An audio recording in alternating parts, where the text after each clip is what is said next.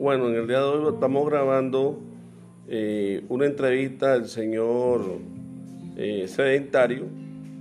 que después de caminar tanto se encontró la oportunidad de, descansar. Eh, esta es una oportunidad que le da la vida porque se da cuenta de que